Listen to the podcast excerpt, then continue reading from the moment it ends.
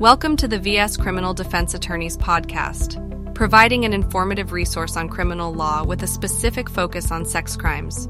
From protecting yourself from false accusations to understanding the exact boundaries of the law, being informed is always the best first line of defense.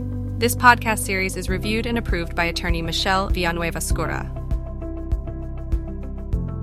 In this episode, we'll be discussing until what point is sexting a punishable sex crime. Sexting has increased in popularity among adults, with some sources indicating that as many as 88% of adults admit to having sexted at least once. Whether sexting is a sex crime will vary from case to case depending on a variety of factors and the exact circumstances. Sexting is frequently linked with other offenses, which can make it a crime in some situations, so it's important to work with an experienced Gilbert sex crimes attorney from VS Criminal Defense Attorneys for further guidance. Generally speaking, the state of Arizona does not consider sexting between consenting adults to be a crime. However, if one of the parties withdraws or refuses consent to a sexting exchange, the other party may face charges of harassment, emotional distress, or obscenity. For example, if someone sends unwanted messages or images to another person, or if someone is demanding nude pictures or explicit messages, harassment might be charged. First, let's understand what exactly is sexting.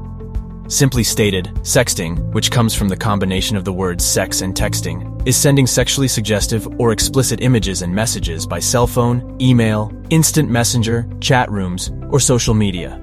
Sexting is often done between married or partnered couples, but is also common in new or casual relationships. Although many sexting situations are legal, other forms of sexting can be considered perverse, demoralizing, betraying, or even abusive. In some cases, sexting can become a coercive tactic or used as blackmail. The act of sexting is criminal when a minor is involved, regardless of other circumstances. When only adults are involved with sexting, the criminality and legality can become challenging to determine because sexting tends to become muddied with other offenses. Another common question is, does Arizona consider sexting a crime? Any communication of sexual nature that involves a minor is considered a criminal offense in the state of Arizona and will require the defense from a skilled Mesa sex crimes attorney. Many of Arizona's sexting laws are designed to protect minors from abuse. Arizona State Code even has a law specifically regarding sexting with teenagers, which prohibits minors from viewing, receiving, or sending any sexually explicit material with another minor via electronic communication devices, including cell phones, computers, and tablets. If both parties involved with sexting are minors, the act is considered a petty offense, punishable by fine. If an image or message is sent to more than one person, it can be charged as a Class 3 misdemeanor. Arizona law protects juvenile recipients who choose to delete or report the sexting material that is received. In that situation, the juvenile has not violated the law and will not be punished. However, if one of the parties is an adult, the adult is held responsible for the communication and will face felony charges, including possession of child pornography, which are punishable by prison time and registration as a sex offender. If you have received unwanted sexting messages or have been accused of sexting with a minor, consult with an experienced Phoenix sex crimes defense lawyer from VS Criminal Defense Attorneys who can help you understand your case and represent you if necessary. Now, when does sexting become sexual coercion? Sexting can be used in a variety of ways to coerce another person. This includes sexploitation, which is considered a crime when a minor is involved, or sextortion, which refers to blackmailing by using sexually explicit images or messages in exchange for favors. Sexting materials can be mishandled by being shared without permission or used for financial gain. Even if both parties involved are of consensual age, sexting can still result in legal penalties if they are used for exploitation or extortion. Common examples of sexting and coercion include threats to share images on social media or selling images of someone else for financial gain. Sexting, sexploitation, and sextortion sometimes mingle together, so it's crucial to work with a Scottsdale sexual abuse lawyer who understands Arizona law. Finally, what are the consequences of criminal sexting? Sexting among minors is always a crime in Arizona and ranges from a petty offense to a Class 3 misdemeanor depending on the circumstances and any prior convictions.